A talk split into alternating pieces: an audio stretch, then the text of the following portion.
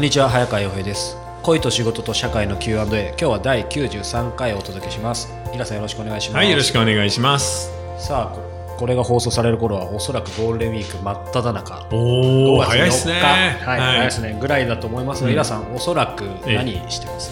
えー、おそらくちょっと今年のゴールデンウィークは読めないな。まだね、決めてないんですよ。あ去年は北海道行ったんですけど、今年はどどっか行きたいって言えば行きたいんだけど、まだ決めてないんですよね。結構もうこの時期だとねうん、もうギリですね。どっか泊まりとかもあり得る。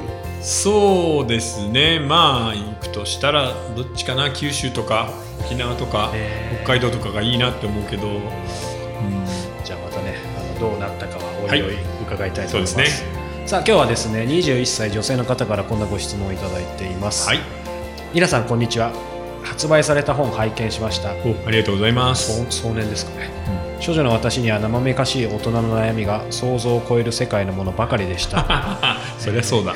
私は、えー自分が男の人とセックスするという将来を想像できません、うん。えー3歳で両親が離婚したせいもあるかもしれませんが発動させるのは本当に、えー好きな人と愛を確かめ合う時だけにしたいです。興味はかなりあるし周りからも20代はたくさん遊べって言われますここで一歩踏み込んでみるべきでしょうか。ご意見願いますということで、え、この人いくつでしたっけ？えー21歳。21歳か。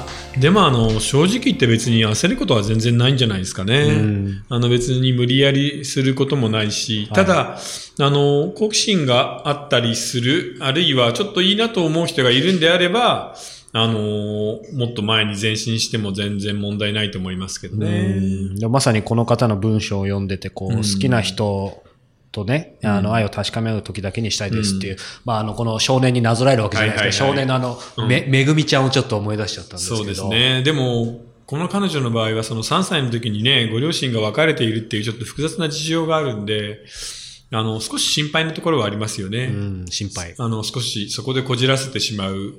で、その、ね、お父さんの面影を追ってしまったり、あの、ダメ男にはまってしまうっていうようなことよくあるんで、はい僕はあの、どちらにしても、そんなにあの、そのセックス自体、まうんあ、彼女の初体験を大ごとに考えなくてもいいと思うんですよね。うんあの、最高の人と本当に愛している人と、えー素晴らしいエッチをしなければいけない、初めては大事だみたいなことを思い込んでしまうと、今21ですけど、10年ぐらいすぐですよね。そのパターンで。でねこれから、あの、学校を卒業して、仕事とか始めたら忙しくなりますし、うん気がつけば31だったみたいなことはザラにあるんで、うんあの、そこまで、あの、何？五章を大切に守るようなもんじゃないよ。そのバージニティはっていうふうに思いますけどね。でもでもまあある意味貴重ですよね、うん、貴重だけどいいんじゃない？ですか、そんなに気にしなくて。だって今時、なんていうの？あの、バージンを死ぬほどありがたがるっていうのは、ちょっと行かれたアイドルオタクぐらいなので、普通の人はね、別に、ちょっとめんどくさいなぐらいのことしか思わないですから、でもねあの、うん。この方多分きっと少年を読んだんでしょうけど、はいはい。少年の中にもね、うん。あのそういう、まあ、あんまり言うとネタバレになっちゃいますけど、はいはい。30代40代までその守ってきたような、そうね、守ってきたというよりは気がついたら守らされていたみたいな人結構今いるんですよね。でもしてみたらあっさりこんなもんかみたいな、そうそうそう、そんなもんだと思いますよ。だから、あの、今は、あの、恋愛を夢見るのと同じぐらい、その初体験とかセックスを夢見てると思うんだけど、うん。あの、そんなに大したもんじゃない。うんだから、自分なりに大切にするのもいいけど、捨てるときはパパとしてればぐらいの感じで、えー、僕は思いますけどね。そうか。まあ、あとは、あれですよね、その後のセックスをこう、うんある人生を逆に楽しむみたいな。そう、それがうまくできるといいんだけど、それは今、日本の女性にはなかなか難しいことなので、うんみんなあんまり幸せになってないですから、自分なりのバランスをうまく見つけられるといいですね。じゃあまあ、あんまり焦ることもないし、うんかといって、そんな構える必要もない。そうそう。焦ることもないけど、大事にしすぎるのは良くないっていうのは一つあるよね。うん本当に30歳、40歳で、あの、体験ゼロみたいな人は、みんなが思ってるよりずっと男でも女でも多いんですよね。まあ、以前もね、あのメルマガの時かな、から、はい。あの中年童貞うんうんうんだったりなんかの話もありましたけど、そこからまた2、3年経ってますけど、これ、うんイラさんの体感的なもん、体感って感覚ですけど、どうふやっぱり増えてるのいやか、、増えているというよりも、そこの層は固まっちゃってるって感じですね。固まっちゃってる。それが、その経済的な格差と重なってるところが厳しいんだよね。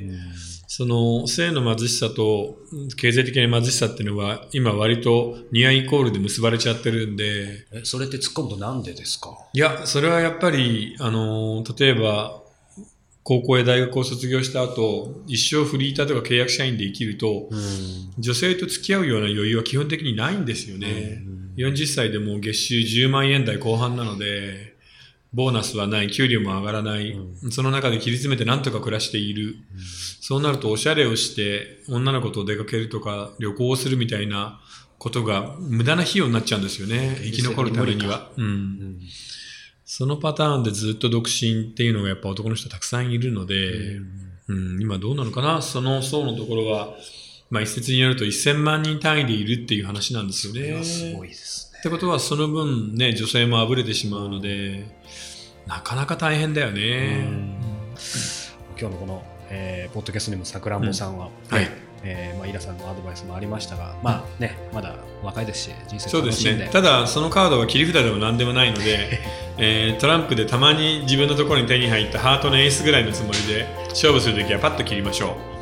さあこの番組では皆様からのご質問を募集しております。ぜひ恋や仕事社会に関する疑問をお寄せください、はい、また、えー、イラさんと双方向のコミュニケーションが楽しめるオンラインサロン世界はフィクションでできているの会も募集しております。詳しくはイラさんの公式サイトからご確認ください。今日は第93回をお届けしました。イラさんありがとうございました、はい、ありがとうございました